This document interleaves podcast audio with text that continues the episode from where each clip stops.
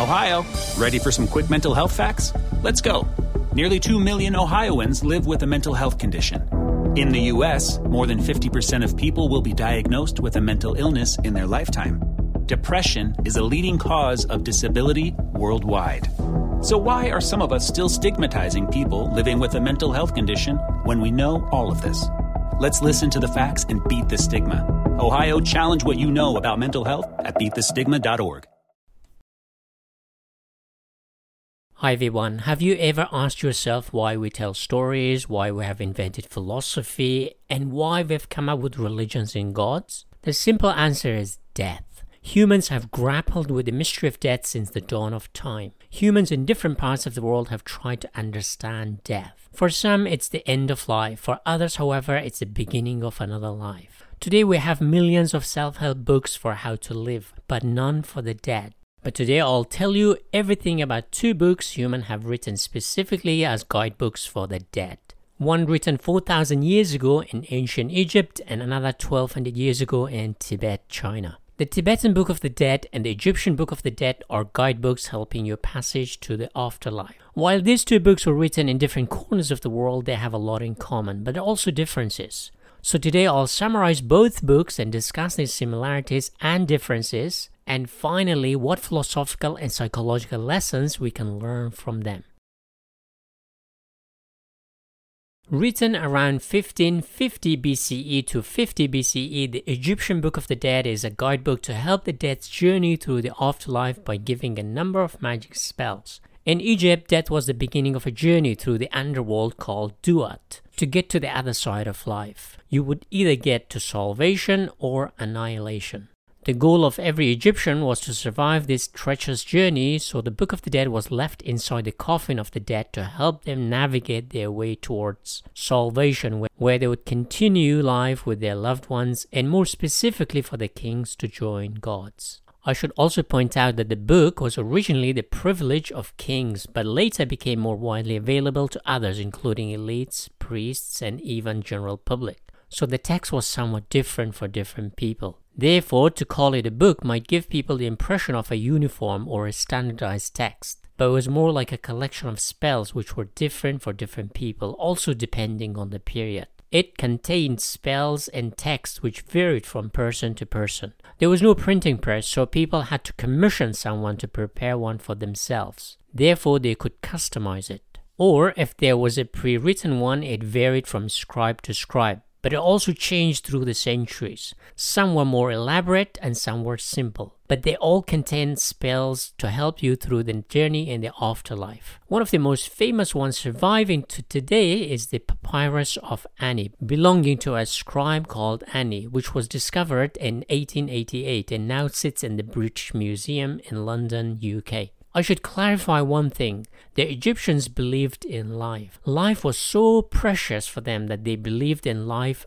after death. For the ancient Egyptians, death was a journey to another life. Just like crossing a dangerous river or a jungle to get to the other side where you were safe again, that's why they mummified their kings so they could live forever. Well, to some extent, their wish came true because thousands of years later, we still have Egyptian mummies intact. In other words, they may not be alive, but we can see them and know them, unlike millions and billions of humans who have dissolved into earth. So the ancient Egyptians believed in life, and death was just a little setback or test, and the Book of the Dead was a way to make sure the dead could get through the trial and come alive on the other side where they could live forever. The Book of the Dead is made up of 192 magic spells. Today, self help books have rules or secrets or lessons. Magic spells in ancient Egypt were considered solutions to real problems. In real life, you need scientific solutions, but in the realm of death, magic was as good as anything to let you come out on the other side intact. Ancient Egyptians' religious belief was highly based on magical thoughts and spells, so you couldn't really separate religion from magic. Knowledge of something or knowing the name of something gives you the power over that thing. If you knew the name of a god, you had access to that god, so to speak. It's like knowing a secret about someone. You suddenly have the power to control that person if you're inclined to. You could even blackmail that person. So knowledge was truly powerful. In the same way you couldn't separate words from action, they were one and the same thing. Or two sides of the same coin. Harry Potter says a word and something happens. Leaders utter a word, the world changes forever. Each spell has a particular purpose, like allowing the dead to know and navigate the afterlife correctly, help them understand gods, understand what happens to them, how to get past obstacles, fight demons, and finally how to deal with God's judgment trials at the end of their journey.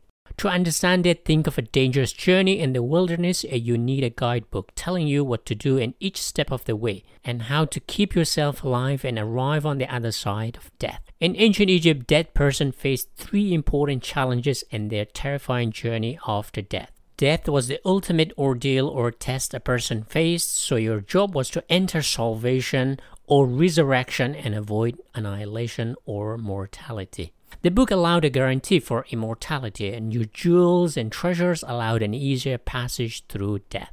And the first and immediate phase after death was how to preserve the body. So mummification was used to keep the deceased intact. One of the first rituals or spells is to awaken after death by opening their mouth to make sure they eat so they survive, eyes to see, and ears to hear. For the ancient Egyptians, the heart was the most important organ in the body, responsible for the person's intelligence as well as memory and the rational faculty, which allowed the dead to remember things. Specifically, their name was written in spell 25. Today, the brain is the rational organ while the heart is the irrational or emotional. So, for the dead body, the heart had to be preserved. If something happened to it, the journey of the afterlife would become far more difficult without intelligence and memory. The second challenge the dead faced was the journey in the afterlife through the series of gates, caves, mountains, all guarded by supernatural creatures. There were blood sucking demons, snake eating monsters, wild animals such as snakes, a giant beetle, and other obstacles trying to derail your journey to survive. But at the same time, you also had helper gods. For example, Anubis, a dog like protector god to help you get to the other side of the treacherous underworld the realm of Osiris, the god of fertility. The book can help navigate it all. The dead had to use spells to fight or even dodge these obstacles, but also use them when they met various gods, as well as living in the fields of reeds, a kind of paradise where food, water were plentiful, which is perhaps an allegory to the banks of the river Nile. Since to live comfortably one had to work, so the dead were also given little statues of servants who would work the field for the dead. So the journey in the afterlife was pretty similar to this life in many ways. The third and final challenge for the dead is the final interview or judgment before gods, specifically Osiris and Maat.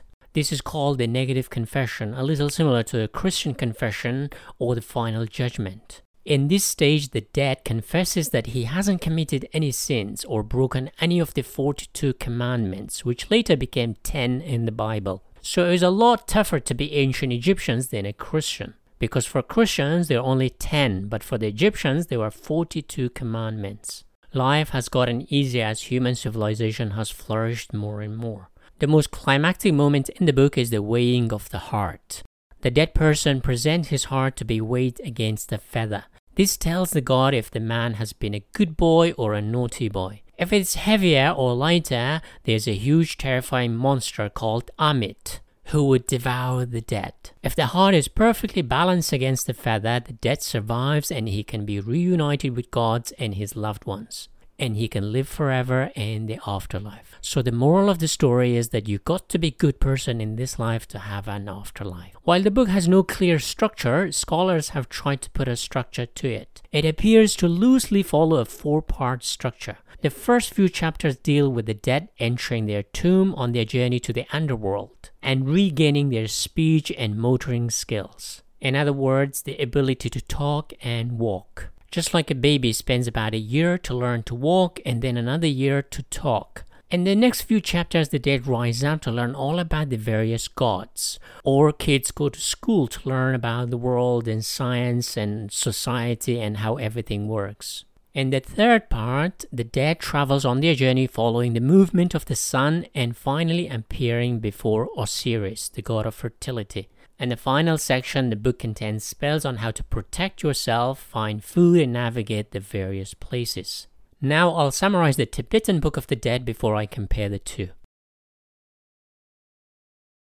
I first came across the Tibetan Book of the Dead when I read an Iranian novel, The Blind Owl by Sadiq Hidayat, so I was very intrigued. The Bardo Thodol, or the liberation through hearing during the intermediate state, translated into English as the Tibetan Book of the Dead, is a guidebook for traveling through life after death for the dead person's consciousness as they traverse the Bardo phase, or the intermediate state between death and next rebirth. Bardo is the intermediate phase between death and rebirth, a very precarious phase in one's someone's life. In Buddhism, reincarnation is a series of births and rebirths, so death is not the end of life, but just another phase of reincarnation. The book describes death and funeral rituals. The main purpose of the book is to liberate the person from the cycle of death and rebirth, which every living being is subject to. Therefore, the book is called Liberation Through Hearing in the Bardo State. The book is also about visualization of afterlife experiences. The book was composed by Padmasambhava, an 8th century Buddhist master who is said to have defeated everything in life and wanted to defeat death as well. So he composed this book, but it was actually written down by one of his students. Since it was considered too dangerous by some other Buddhist monks, it was buried among some rocks for almost 600 years and rediscovered in 1350. In 1919, an American mythologist, Walter Evans Wentz, visited Tibet and discovered the text, and in 1927 he published an English translation of the book, which became a bestseller. The book is deeply psychological and has had profound influence on psychologists, artists, musicians, novelists, including Philip K. Dick, George Saunders. It had also a huge influence on the Swiss psychologist Carl Jung's theory of the collective unconscious and karmic as well as dharmic phenomena. In Buddhism, Dharma is the state of being, including reincarnation and suffering, and karma is a chain of actions and deeds which influence it. Your goal is to be liberated from this cycle of death and rebirth. So, the book is basically a guidebook helping you escape this cycle of suffering. When you die, you enter a Bardo state or intermediate state between death and rebirth, and it's a chance for you to escape the cycle and liberate yourself into the ultimate state of nirvana or bliss. This book tells you everything about the afterlife Bardo state, all the things you will face, so you are prepared. In Buddhism, consciousness doesn't die with the death of your body. It continues on after death, either in nirvana or another body through rebirth, and so on and so on. Today, when someone dies in Tibet, a monk reads from this book to help the dead spirit go through a terrifying journey. In Tibet, while the body is given sky burial, basically put on a hill or mountain for the birds to eat, the soul, however, continues to wander through the Bardo state for 49 days. During this period, the dead need encouragement and guidance from their family members through the confusion, and seductions of blinding light that hits the dead so they keep their consciousness going so they can make it safely on the other side. It's like a parents telling their kids that they are doing a good job or keep their spirits up or continue their consciousness when they face ill health or challenges in life. The book is also a reminder for people to live a good life so they can have a better life after death. The Bardo state is somewhat akin to a near death experience people face during an accident or a psychedelic experience taking LSD or other drugs. As a result, the Tibetan Book of the Dead is often used by people to describe their LSD experience. And there have been best selling books written about it, with Timothy Leary's 1964 book, The Psychedelic Experience, a manual based on the Tibetan Book of the Dead being one of the most famous. In fact, the title literally means liberation or enlightenment through hearing. As the dead are experiencing the Bardo state, someone is telling his consciousness to keep on going, keep on focusing, keep on existing, while they're traversing the treacherous journey. Some people have even suggested a similarity with the first law of thermodynamics, as conservation of energy is similar to the Tibetan Book of the Dead, in which the conservation of consciousness remains the most important purpose of the book. The book deals with the main Buddhist principle of Dharma, which means existence or being, including death and rebirth. Another important Buddhist principle is karma, which means actions or deeds. The book also gives instructions on how to reach signs of death, rebirth, and Bardo state. It's also a travel manual through an unknown territory and allows you to safely navigate your way through the Bardo state. A deceased person goes through three Bardo states, which are akin to three grueling tests whether they can escape the cycle of death and rebirth or not.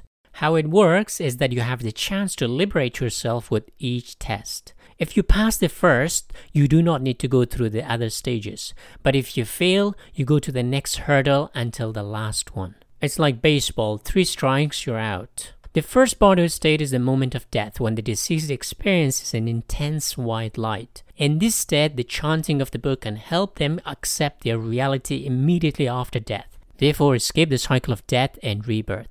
If the deceased fails to accept the light, the deceased moves to the second stage of Bardo.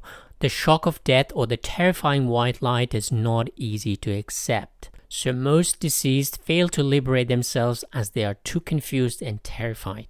The second Bardo lasts 14 days when the deceased experiences reality through intense visions and forces by meeting the seven peaceful and seven wrathful deities. You are meant to stay focused. In fact, the monks chanting the text help you keep your focus in this confusing state, but also comforts you as a parent would do to a child, and finally gives you peace in this difficult time when the consciousness gets separated from the body upon death. In Western religion, it's the soul leaving the body, but in Buddhism, it's consciousness.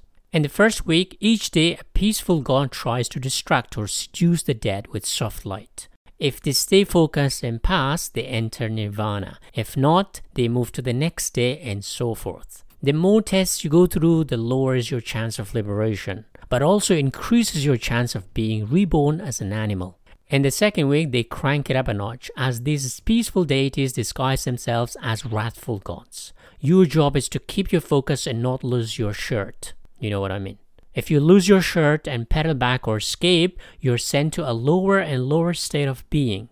In other words, you will be reborn as uglier and uglier animals, so to speak. But if you keep your cool, you achieve liberation. But if you fail, there's a third or final bardo or stage. In the third bardo, the consciousness of the deceased meets Yama, the god of death, or the enlightened protector of god of Buddhism, who decides whether the deceased is good or bad with his special mirror as well as white and black pebbles. White pebbles means good and black pebbles means bad. What's interesting here is that these are the imaginations of the deceased as a kind of hallucinatory images. If they realize this, they achieve liberation. But if they fail to recognize this fact and get terrified, they get reborn into another living being which keeps them in the cycle of death and rebirth. And this means that the book didn't help the deceased to escape the cycle. At this stage, the consciousness also meets his parents at the moment they have sex to conceive him or her in a different body. Animal, a ghost with an insatiable desire for food but with a tiny mouth. So, the best outcome, which is to be reborn as human in a good family. So, your job is to mediate that this happens. Once sex happens, the sperm meets the egg and the journey ends by going through a tunnel. And you could say a woman's womb. And plop, and you're born again, which means you failed to liberate yourself. After the rebirth or normal life, consciousness has three states the conscious or awake state, like the daytime when you go about your lives as normal, the meditative or trance like state when you meditate, don't do yoga or sit still, and finally dream or sleep state. Just like the Bardo state, in real life, consciousness has three states. Simply put, wakefulness, meditation, and sleep.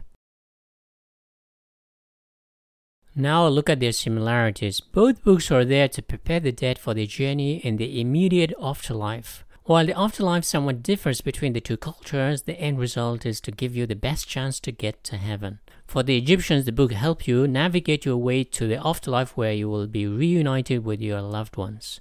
For the Tibetans, the book describes the journey, and those left behind can chant to keep you stay focused and stay conscious so you don't make the wrong decisions. For both cultures, afterlife or reincarnation is a new beginning, and you need the best start you can have. It's like parents sending their kids to school and packing their bags and telling them things that they have to watch. Another important similarity is that death is a perilous journey full of temptations, dangers, and tests. The books are there to warn you as well as give you solutions on the spot to navigate those hurdles. The Egyptian book is more about spells that help you fight challenges, while the Tibetan is more psychological, keeping your morale high and consciousness alert at all times. In the Egyptian book, the heart must be kept safe so no attraction can steal it from you. Why? Because the heart is a source of courage. If you have courage, you can do anything. Without courage, fear will destroy you. For the Tibetans, the white light and disguised gods try to steal your attention, so it is imperative you keep your focus. And finally, both books help you get salvation. Afterlife is somewhat mirror of this life. When you're born, you're completely helpless. You need your parents to look after you. After death, you're pretty much going through a similar trial, so the guidebooks can help you navigate it. In evolutionary biology, the guidebook for life is written in our genes and DNA. As we grow, the information is unfolded to our body to grow certain ways.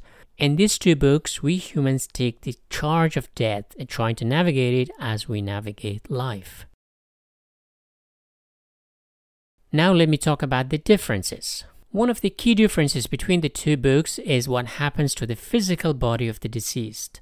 In Egyptian culture, the body had to be preserved because your soul needed a body. As a result, they developed a very sophisticated mummification technique that preserved bodies for centuries and millennia. The Egyptians also lavished the coffin with all manners of useful items like tools, precious metals, as the deceased needed them in the afterlife.